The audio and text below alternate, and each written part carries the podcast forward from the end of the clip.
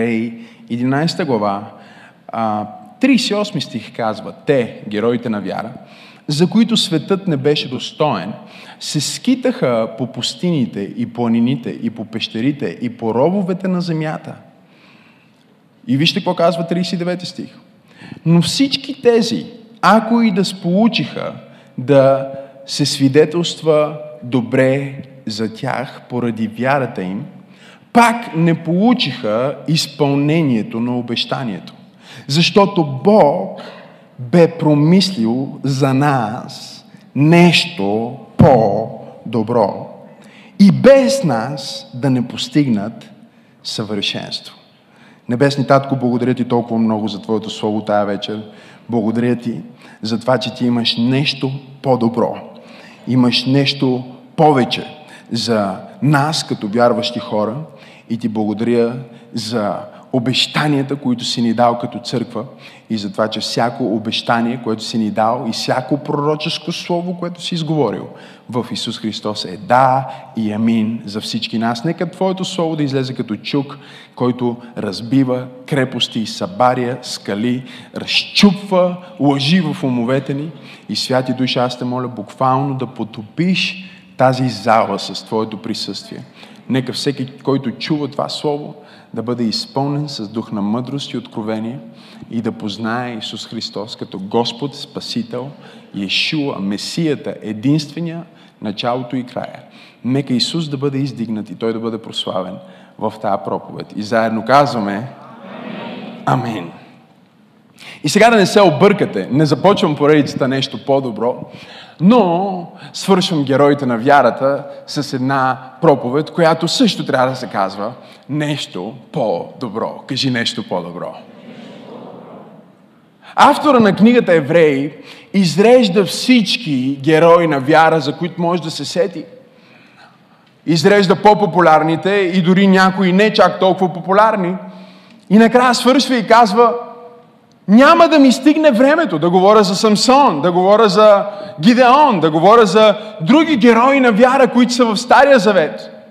И продължава и казва, и макар и всички те чрез вяра да сполучиха да се свидетелства добре за тях заради вярата им, те не видяха пълното изпълнение на обещанието, защото Бог беше предвидил за нас нещо по-добро. Бог беше предвидил за теб нещо по-добро. Бог беше предвидил за мен нещо по-добро. И казва, та без нас да не достигнат съвършенство.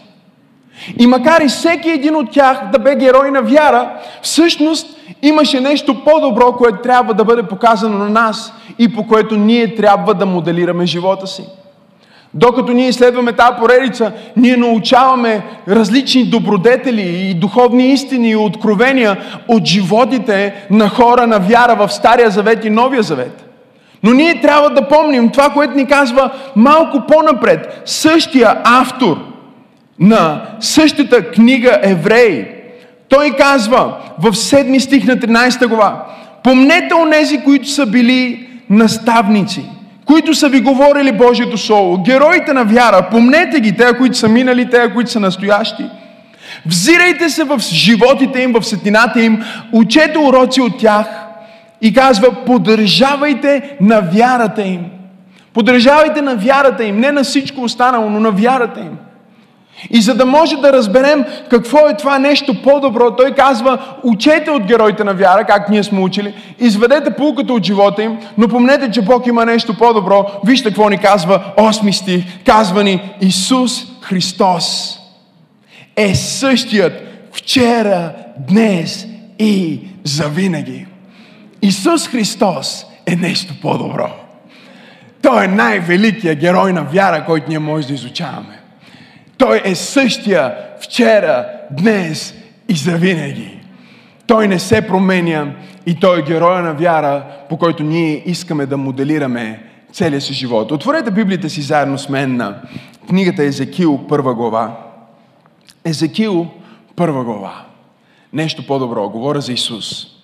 В четвърти стих Божието Слово ни казва и видях, ето бурен вятър, идещ от север и винаги, когато четем за север в Библията, север не говори за локация, не говори за посока, както ние бихме мислили.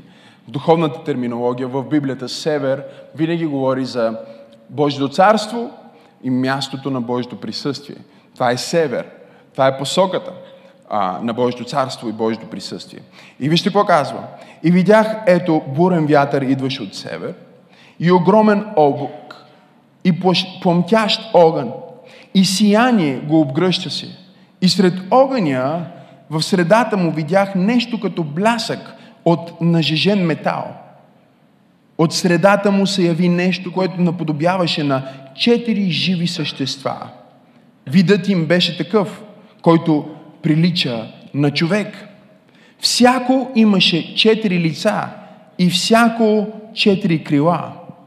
Краката им бяха прави и стъпалата им на краката им като стъпало на теле. И блестяха като излъскан мед.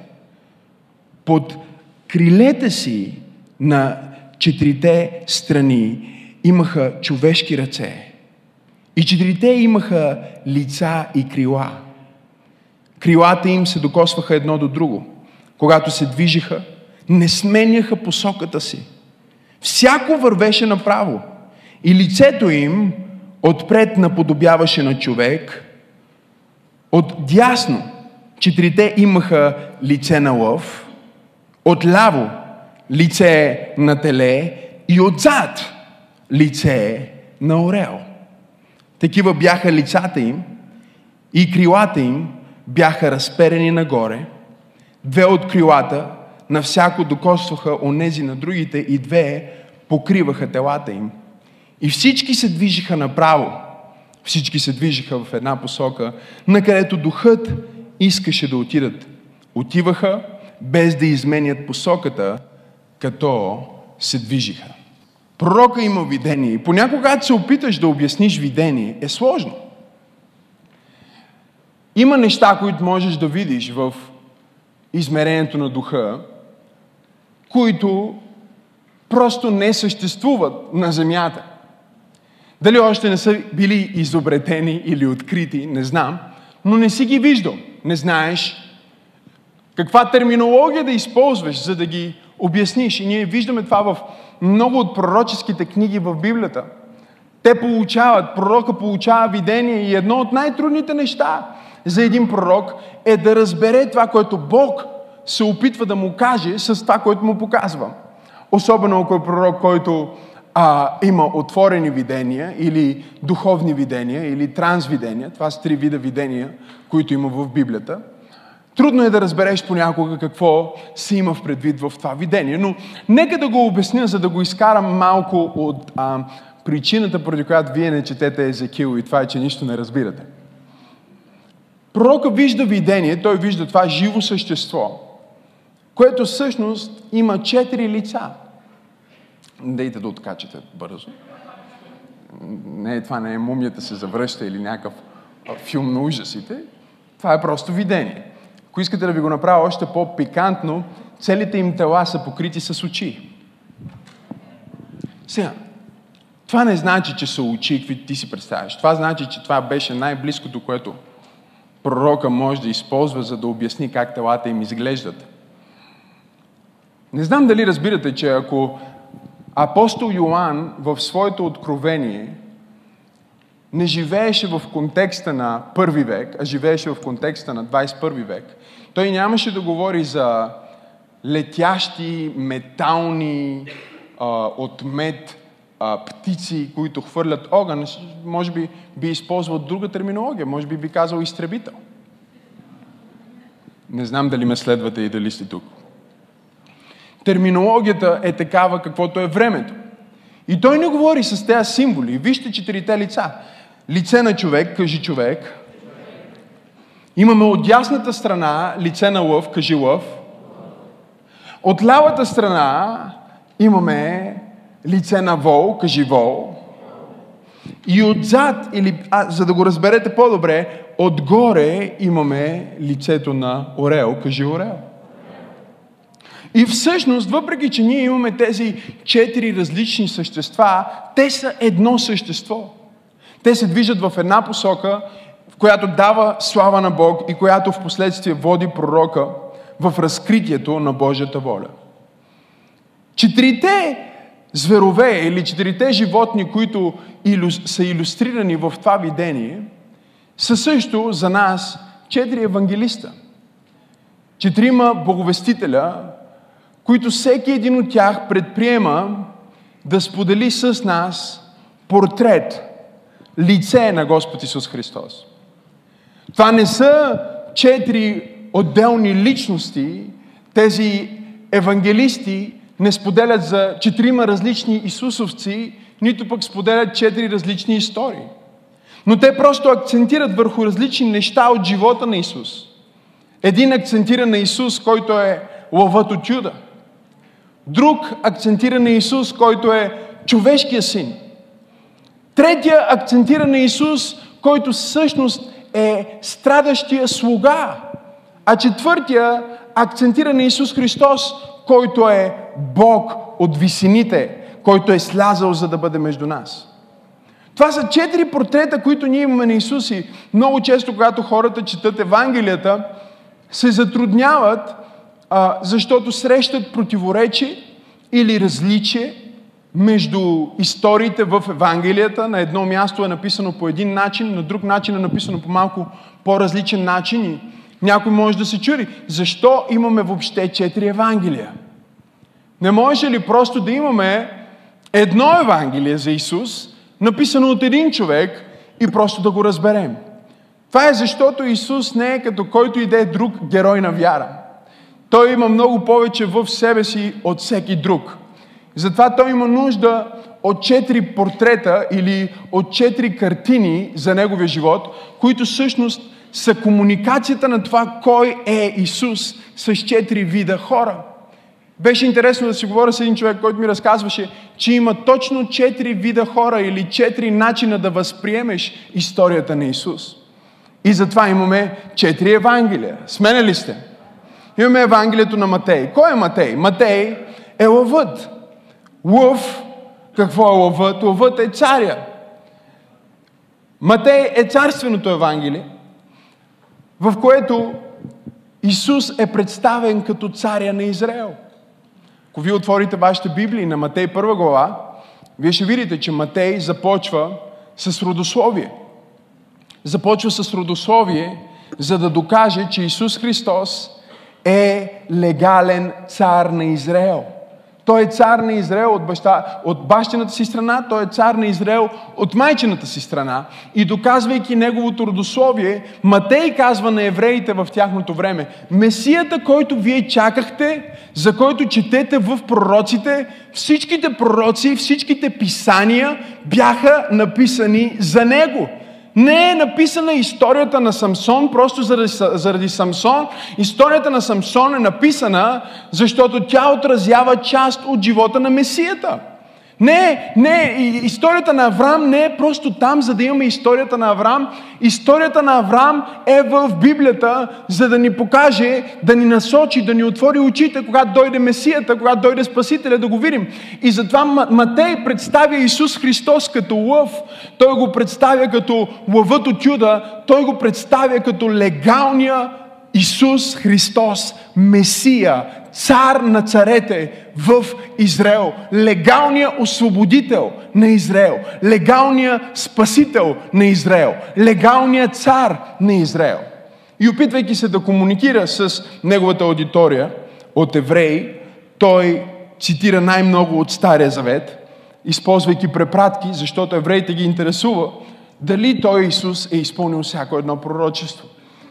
И да, изумително е, а, мисля, че преди няколко месеца проповядвах църквата за теорията на вероятността, науката на вероятността, каква е вероятността Исус да изпълни всичките стотици пророчества, а, или който и да е човек на земята да изпълни всичките пророчества, които са написани за него, за това къде ще се роди и как ще живее и какво ще направи.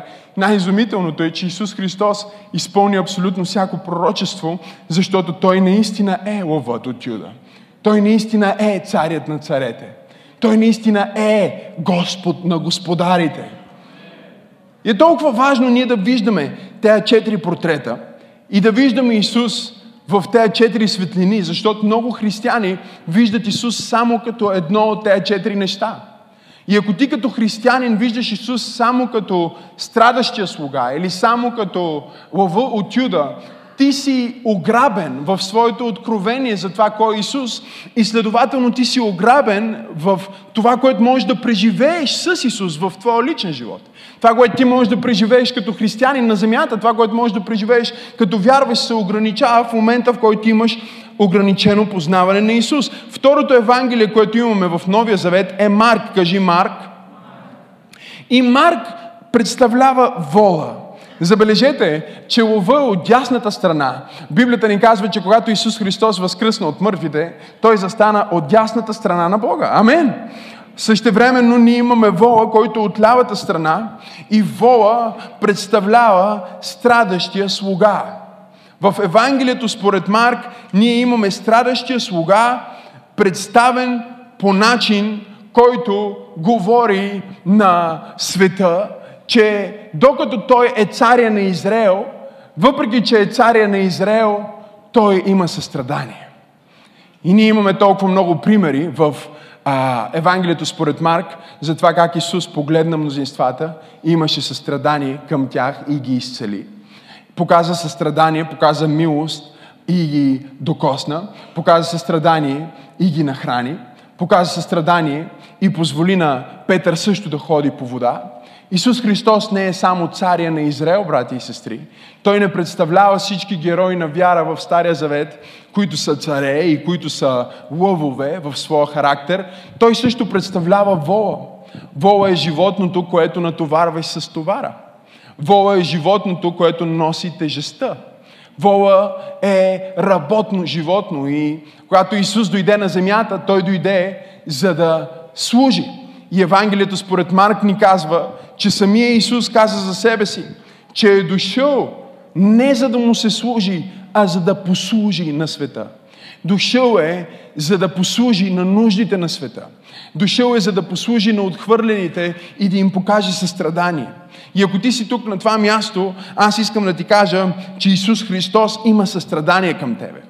Той има състрадание към тебе, той не просто ти съчувства, той те обича и той разбира твоето изпитание, той разбира твоята болка, защото той мина през най-големите болки, които могат да бъдат минати на тази земя, от това да бъде отхвърлен от близките си, до това да бъде разпънат на кръст и да бъде предаден от приятелите си, да няма къде да бъде погребан. Той знае какво е да бъдеш роден в липса и да бъдеш роден в бедност. И Библията ни казва в посланието на евреите, че ние имаме първосвещеник, който разбира напълно какво означава да бъдеш човек и той ни се чувства, той се страдава, той се страдава на твоята ситуация, той се страдава на твоето семейство, но слава на Бога, състраданието, което той има, не значи просто, че а, чувства това, което чувстваш, но значи, че е готов да впрегне своята сила, за да вземе твоя товар, да вземе твоята тежест и да вземе твоята болест. Ако просто му я дадеш, Исус Христос е страдащия Месия. Централният образ на Евангелието, който Лука комуникира със света, е човешкия образ. Исус Христос е 100% човек. И вижте, Лука е много докосващ, защото в Лука ние имаме Исус, който приема проститутката. Ние имаме Исус, който служи на самаряните. В Матей ние нямаме толкова много Исус, който служи на самаряните, защото Матей говори на една аудитория от евреи, за които всички тези проститутки, грешници, самаряни или просто нека да ги категоризираме, както са категоризирани в Библията, езичници. Какво е езичници, пасторе? Ти си езичник. Езичник е термин, с който а, Израел дефинират всички, които не са юдеи, всички, които не са евреи, всички, които не са от Израел. Те са езичници, те са отхвърлени, те са а, маргинализираните, те са онези, които нямат достъп до Бог. Бог не е техния Бог, Бог е, Бог е, Бог е против тях. В Стария Завет те трябваше дори да се пазят от езичниците, да пазят границите си, да не влизат в брак с тях и един куп други неща. Но Исус Христос дойде като човек и то човек, който послужи на езичниците, човек, който послужи на грешниците, човек, който а, послужи на проститутките. И над 25 пъти в посланието, в Евангелието на Лука, Исус се нарича човешки син. И това е силно, защото това говори на всеки един от нас, без значение къде си в живота, без значение какво се случва. Ако си човек, Исус те разбира, Исус те обича, Той те чувства и Той иска да ти помогне в живота ти, защото Той също е човешки син. Няма някой твърде мръсен, няма някой твърде отхвърлен, няма някой твърде езичник, няма някой твърде грешен, няма някой, който е твърде, попълнете вие многоточието за Исус. Исус дойде като човешки син, за да каже цялото човечество, аз съм дошъл да спаса и да изкупа погиналото, аз съм дошъл да спаса целия свят. Аз обичам абсолютно всеки един човек. Важно е ние да виждаме тия образи на Исус. Важно е да разбираме, че Той е цар, кажи цар. Важно е да разбираме, че е слуга, кажи слуга. Важно е да разбираме, че е човек, кажи човек. Начинът по който виждаш Исус, чуй, ще определи начина по който приемаш от Бог, нещата, които можеш да получиш от Бог. Нещо повече, ще определи начина по който ти можеш да бъдеш герой на вяра.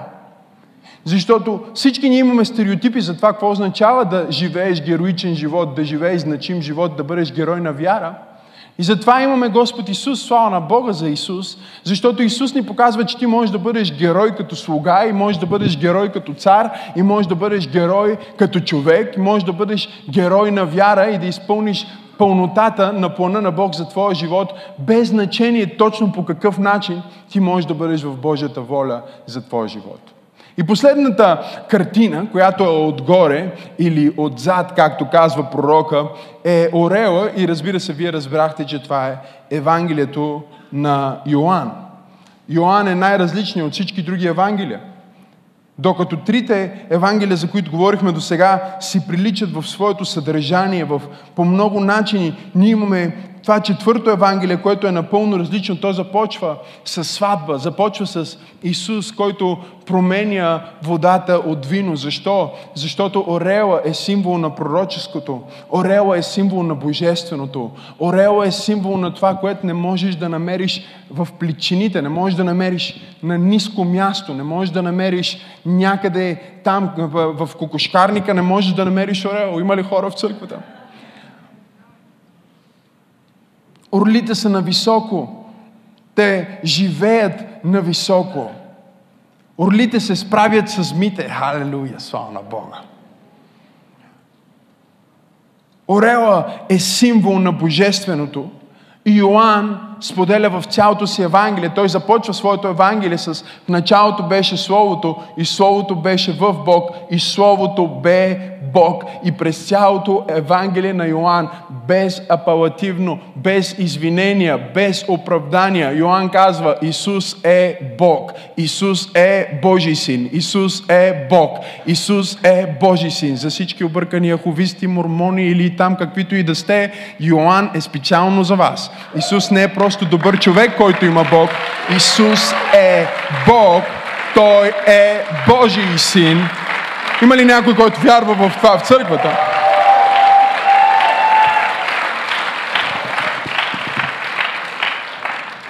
Нека ти обясня, що е важно да знаеш, че е Бог, защото като човек може да ти съчувства, но само като Бог може да те изкупи. Нали? Като човек може да каже, ей, съжалявам, че ти е свършило виното на сватбата, но като Бог може да направи водата в вино. Не знам дали има хора в църквата. Любимото ми Евангелие е Евангелието според Йоан. Евангелие е пълно с чудеса и сила. Пълно с откровение за това, че Исус не е просто добър човек, Той не е просто пророк, Той е Бог. Той е 100% човек в Лука и Той е 100% човек в Йоан. Пасторе, защо правиш това получение в неделя? Ние си мислихме, че проповядваш героите на вярата, ти ни направи цяло получение за Евангелията и а, за, защо влизаш в тази посока? Защото се опитвам да ти кажа това, което Бог каза на Моисей в изход 3 глава, 13 и 14 стих. Моисей за първи път се срещна с Бог и му каза, добре, кой си ти? Кой си ти? Не, не знам. Кой си ти? Ти сега идваш при мен и ми казваш, че ще бъде герой на вяра. И Моисей прави това, което всички ние правим. Търси оправдание защо не съм. Търси оправдание защо не мога. И вижте какво ни казва Божието Слово в трета глава на книгата Изход. Трета глава на книгата Изход. Четем от а, 13 стих надолу. Казва Моисей рече на Бог. Ето когато отида при израелтяните и им каза, аз съм герой на вяра. Аз съм герой на вяра. Бог на бащите ви ме изпрати при вас. И те ме попитат как му е името. Какво да им кажа?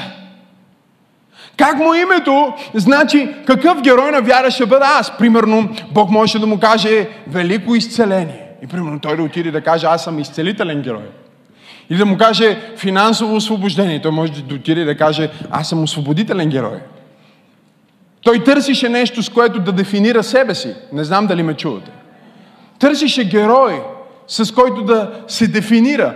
Името на Бог не беше просто име, което Моисей искаше, за да разбере името на Бог, а беше там, за да разбере какво ще имам, ако приема това име и по какъв начин живота ми може да бъде определен. Какво си ти за мен? Моисей пита Бог, какво ми предлагаш? Какво значи да съм герой на вяра? Смисъл, какво включва това? Дали е, а, дали е само закуска или закуска и вечеря? Дали е полупансион? Или е закуска, обед и вечеря? Има ли следобедна закуска? Спато включено ли е? Масаж, нещо? Каква, какъв е плана? Смисъл, Боже, какво си включил в промоцията? Не знам дали има хора, които чуват това, което проповядвам. Какво си включил в това, което, в това, което ме призоваваш? Кой да каже, че ме праща? И Бог каза на Моисей, аз съм онзи, който съм. И така ще кажеш на Израел, онзи, който съм, ме изпрати при вас.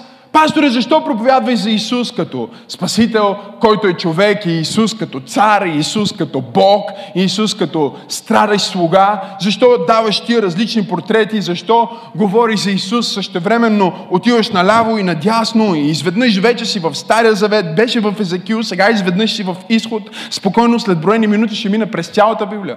Защото ще се опитам да ти обясня точно това, което Бог се опита да обясни на Моисей в първата им среща – Моисей търсише нещо, с което да определи какви са моите права, какви са моите правомощия, колко голям ще бъде живота, който ще живея и за какво мога да дойда при тебе? Смисъл, за какво мога да те потърса, нали? Ако, примерно, той е свикнал с това, защото в Египет, където Моисей е израснал, си има Бог за всяко нещо.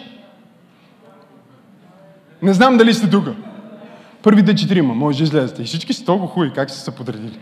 Искам да разберете това, което иллюстрирам. Да бъдете търпеливи. Имаме богинята на... Любовта. Имаме богът на... Войната. Имаме богинята на... Плодовитостта. И ти дори не знам защо си тук. Сега, Надето е красива, нали? А, не е много военно настроена. Да. В смисъл, няма много врагове. А, и плодовита още няма нужда да е, защото няма партньор. Но може би търси любовта.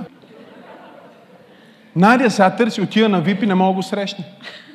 Стои на информация, раздава брошури и се оглежда. В смисъл, още не я учил Купидон ли, къв беше там. И затова сега, какво не е наред с мен, всичките ми приятелки вече имат гадже. И затова ще, ще отида сега при бо, бо, богинята на любовта. Ще занесе едно жертвено дарение. Нали, на богинята на любовта, примерно, може да свалиш дарението, обаче ти ще бъде дарението. Нали, може да си вземаш най-скъпия си дар и го даваш на богинята на любовта, ма буквално. Сега няма да ти свалям шнолката, защото ще ми се разсърдиш, да, даваш го, поклони се сега, поклони се хубаво. Ела като при Бог, смисъл, наведи се хубаво така. ти примерно, направи нещо така.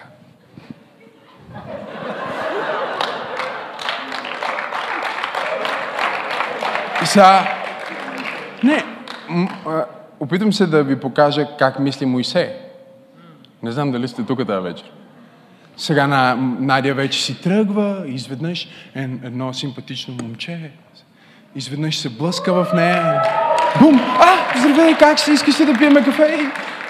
Слава на, слава на богинята на любовта. В Египет имаме стотици богове. Болите дупето, отиваш при Бога на дупето. Болите главата, отиваш при Бога за главата. Нали? Имаш проблем с водата, има си Бог на водата. Имаш проблем с добитъка ти, отиваш при Бога на добитъка. Всички язви, които Моисей в последствие, чрез него Бог нанесе на египтяните, адресираха богове, на които те се покланяха, фалшиви богове. Те се покланяха на различни богове, които са им за различни неща. И сега Моисей изведнъж идва при истинския Бог.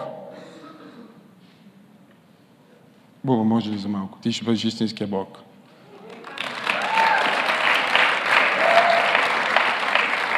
Сега, Моисей среща истинския Бог изведнъж. Среща истинския Бог и сега казва, окей, ти ме пращаш да освобождавам Египет. Ма те там си имат Бога на водата. Имат си богинята на любовта, Бога на войната, Бога на красотата. Имат богинята на плодовитостта. Смисъл, какво ми предлагаш, аз какво мога да направя, какви чудеса ще правиш ти, какво е, това е твоята специалност, нали? какво е нещото, което мога да рекламирам на Израел, защото Израел ще каже, то окей, Бога на бащите ти, ама, ама какво ще направи този Бог за нас? И Бог поглежда Моисей и му казва, виж, аз съм, който съм. Нека се опитам да ви обясна какво значи аз съм, който съм. Значи аз съм, който съм. Ако имаш нужда от любов, аз имам любов. Ако имаш нужда да спечелиш битката, аз имам победата. Ако искаш да си по-хубав, аз съм Твореца. Ако искаш да си плодовит, аз съм Бога на плодовитостта. Аз не съм Бог на една област или едно нещо. Аз съм онзи, който съм. Аз съм всичко, от което се нуждаеш. И повече. О, хайде, дай му слава, ако вярваш, че Той е Бог, който е повече от достатъчен. Аз съм, който съм. Моисей трябваше да отиде после в, в Израел и вижте, да отиде в Египет пред Израел. И е много интересно, защото Бог му каза, в следващия стих му каза, и като отидеш при тях, кажи, онзи, който съм ме изпраща. Знаете ли кое е най-хубавото с, с, с, с това изречение? Онзи, който съм ме изпраща, звучи като аз сам си изпратих себе си. Не помислете за това. Ако аз отида при теб и, и ти кажеш, добре, кой те праща? И аз кажа, онзи, който съм ме изпраща. Ако аз кажа, онзи, който съм ме изпраща, значи, е, аз сам се изпратих. Само Исей трябва да отиде при Израел и да им каже, те казват, кой те праща? Бог на Авраам, Бог на Исаак. Ма кой Бог? Онзи, който сам ме изпраща. Онзи, който имаш откровение, че съм Моисей, ще бъдеш ти. И няма да има разлика между мен и теб, когато ти разбереш кой съм аз. Ти ще можеш да бъдеш герой на вяра на работното място, ще можеш да бъдеш герой на вяра в църквата. Ще можеш да бъдеш като лъв и ще можеш да бъдеш като вол и ще можеш да бъдеш като орел и същевременно ще бъдеш нормален човек. Ще можеш да бъдеш всичко това, защото разбираш, че аз съм всичко това.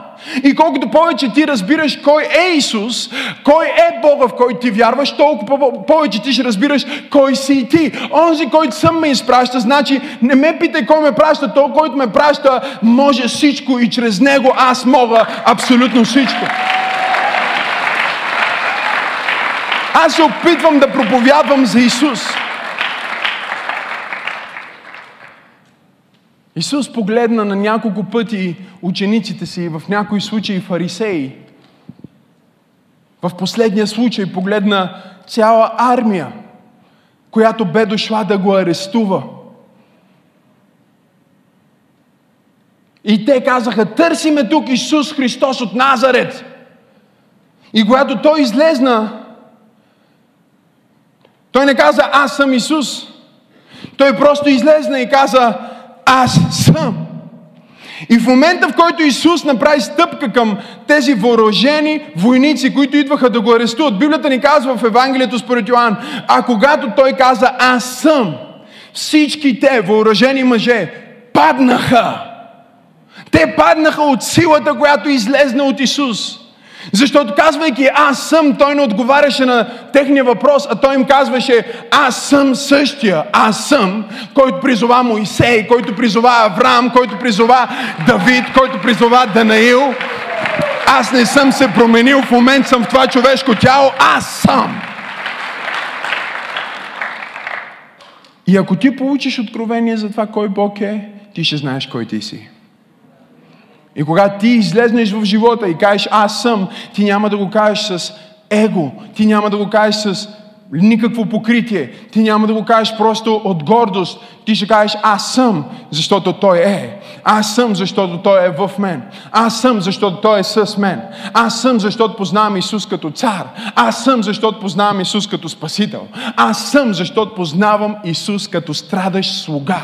Аз съм, защото познавам Исус като мой Бог. Той не е просто моя спасител, Той не е просто моя цар, Той не е просто страдащия слуга, за който а, Исаия каза, че върху него падна наказанието ти, върху него падна греха ти. Той е Бог, 100% Бог и Той е всичко, от което някога ще се нуждаеш. Аз съм онзи, който казвам, че съм.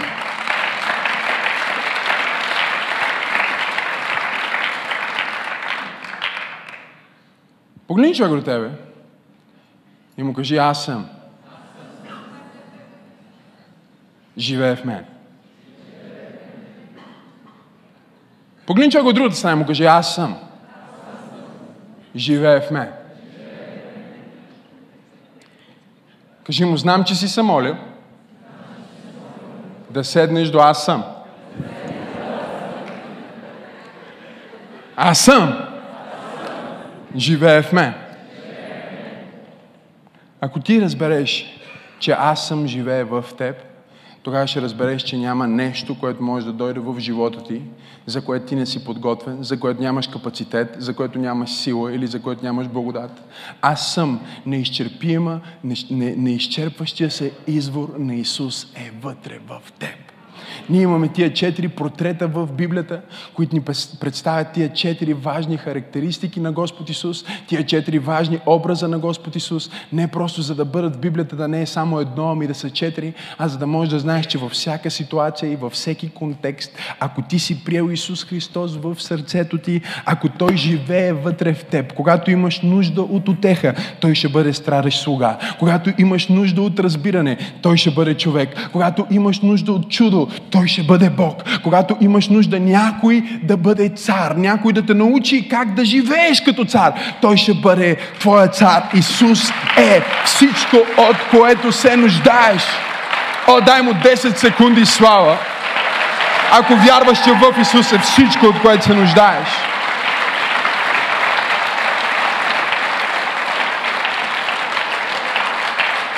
Следващия път, Следващия път, в понеделник, когато минеш през предизвикателство, просто стъпи в това предизвикателство и кажи аз съм. Да, влизаш в болницата, кажеш аз съм. Какво си? Аз съм изцелител. Не знам дали има хора в църквата. Какво си? Аз съм вярващ. Какво си? Аз съм помазан. Какво си? Аз съм пълен с любов. Какво си? Аз съм пълен с сила. Ако Исус живее в теб, ти имаш най-великия капитал, който някой може да има на тази земя. Няма пари на земята, няма злато на земята, няма способност, дарба, каквото и да е нещо, което може да се сравнява по сила и влияние с това Исус Христос, слугата, царя, сина на Бог, да живее вътре в теб.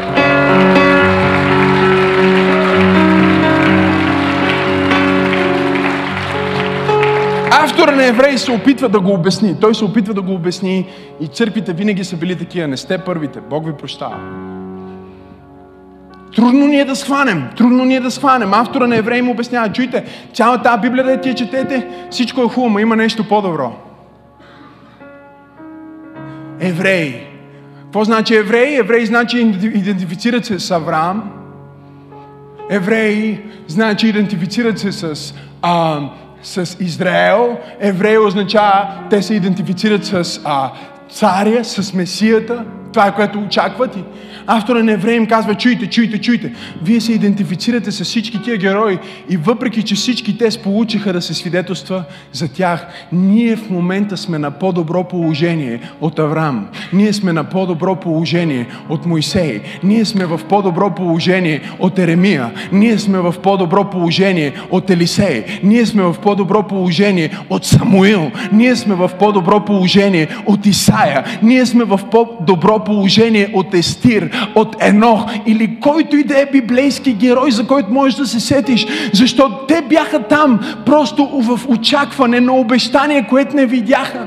Те чакаха Месията, но не го видяха. Те изпълняваха частици от това, което Месия ще изпълни. И живота им говореше за него, но не го видяха. А за теб Бог го изпрати, за да умре на кръст, да живее в теб всеки ден, когато се събудиш, всяка вечер, когато си легнеш и дори когато спиш, Исус Христос, Сина на Бог, живее в теб. Бог живее в теб. Аз се опитвам да проповядвам на някой в тази църква, че Бог, който създаде света, живее вътре в теб. Цялата Библия, някой, някой може да каже, пастора, за какво е Библията? Какво е Библията? Какво е Библията? Знаеш какво е Библията? Библията е Исус. Във всяка книга от Библията ние може да видим Исус. Във всеки стих от Библията може да видим Исус. Но това е трудно упражнение да го направим тази вечер. Но мисля, че може да споменем някои от книгите в Библията, в които може да видим Исус. Един проповедник го правеше елегантно, аз се опитам да го отмина този път. В битие Исус е семето на жената. В изход той е нашето пасхално агне. В Левит Исус е нашия първосвещеник, а в числа Той е огнен стълб през нощта и облак през деня.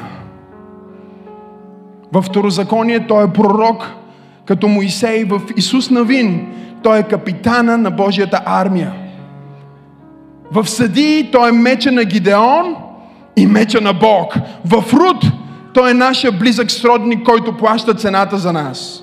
В първо и второ царе той е корена на Давид. В трето и четвърто царе той е доверен пророк. В първо летописи той е Божията шикайна слава, която дойде в храма. Аз се опитвам да проповядвам, че Бог има нещо повече за теб. От всяка книга в Библията ние виждаме Исус, но за теб имаш цяло наследство. Ти нямаш само едно от тия неща, ти имаш всички неща. В Ездра и Неемия той е възстановителя на разрушени съдби. Аз проповядвам за Исус, който живее в теб. О, аз проповядвам за това, че Бог има нещо по-добро за теб. В книгата Естир Исус е Мардухей. В Йов той е изкупителя ми, който живее. В Псалми той е моя пастир. В притчи и еклисиаст той е съвършенна мъдрост. В песен на песните той е твоя младоженец, а в Исаия той е принц на мир. В Еремия е гласът, който призова младия пророк и му каза, преди да те оформя в отробата на майка ти, аз те опознах и те определих и те призовах да бъдеш пророк на народите. В плачът на Еремия той е плачещия пророк. В Езекил той е вятъра от четирите краища на земята, който дойде върху поле от сухи кости и ги възкреси, за да хвалят Бога на Израел. В Данаил той е канарата, която се откъсна от небето с невидима ръка и удари земните царства, за да се превърне в планината на Всевишния Бог. В Осия той е съпруг на нечестива жена. В Юил той е кръстителя със Святия Дух и огън. В Амос той е този, който носи твоя товар. В Авдия той е мощен да спасява. В Йона той е мисионер до езичниците. В Михей той е посланник с прекрасни нозе. В Наум той е отмъстител за Божия народ. В Авакум той е боговестител, викащ за съживление. В Софония той е нашия спасител. В Агей той е нашия възстановител. В Захария той е фонтана на Давидови Христовия дом. В Малахия той е слънцето на правдата с изцеление в крилете си. В Матей той е цар на Израел. В Марк той е страдащ слуга. В Лука той е човешки син. В Йоанн той е Божий син. В Деяния на апостолите е спасителя на целия свят. В Първо Петрово е нашия пример. В Второ Петрово е чистота. В Яков е силата. В Първо Йоанн е живот. В Второ Йоанн е модел. А в Трето Йоанн е твоята мотивация. В Юда той е основата на твоята вяра. В Римляни той е твоята праведност. В Първо Коринтияни той е карара на Израел. В Второ Коринтияни той е твоя триумф и победа. В Галатяни той е твоя свобода. В Ефесяни той е главата на църквата. В Филипяни той е твоя радост. В Колосяни той е твоя пълнота. В Първо и Второ Солунци той е твоята надежда. В Първо Тимотей е твоята вяра. В Второ Тимотей е твоята стабилност. В Тит е твоята истина. А в Филимон е твоя поръчител. В Евреи той е твоето съвършенство. Той е единствения ходатай между Бог и човека. Съвършенният човек. 100% Бог. Същия. Вчера, днес и завинаги. В Откровение той е Алфа и Омега. Начало и край. Ярката утринна звезда! Исус Христос е във всяка книга от Библията и Той е повече в Откровение. Той е скоро завръщащия се цар. Не знам дали има някой на това място, който е благодарен на Бог, че за Него Той има повече. Нещо по... Нещо по-добро. Всички тия хора живеят в тия стихове, живеят вътре. Автора на Евреи осъзнава, че времето на Словото се затваря. Героите, имената на героите се затварят тук, вътре в тая Библия. Им казва да не се притеснявате, като четете тази Библия. Те са вътре в стиховете. Вие не сте написани вътре. Обаче разберете, че отвътре те могат да го видят като едно, но отвън в живота си вие може да го видите като всичко, което е. Аз съм, който съм. Аз съм всичко, от което някога се нуждаеш. Ако имаш нужда от изцеление, Исус ти казва, аз съм изцелител. Ако имаш нужда от спасение, Исус ти казва, аз съм единствения спасител. Ако имаш нужда от герой, който да следваш, ако имаш нужда от модел, в който да вярваш, ако имаш нужда от пример за любов, ако си мъж израснал без баща и имаш нужда от пример за това, какво значи да бъдеш мъж. Исус е всичко това. В Него има всичко, което някога ще търсиш. В Него има всичко, от което някога ще се нуждаеш. Той е това нещо по-добро. Ако това послание те е благословило, не пропускай да се абонираш, за да получиш всички други проповеди, музика и актуално съдържание от Църква Пробуждане. Ако искаш да ни подкрепиш, можеш да отидеш на awakening.bg или maximasenov.org за повече информация. И защо не споделиш това послание с някой твой приятел? Бог да те благослови!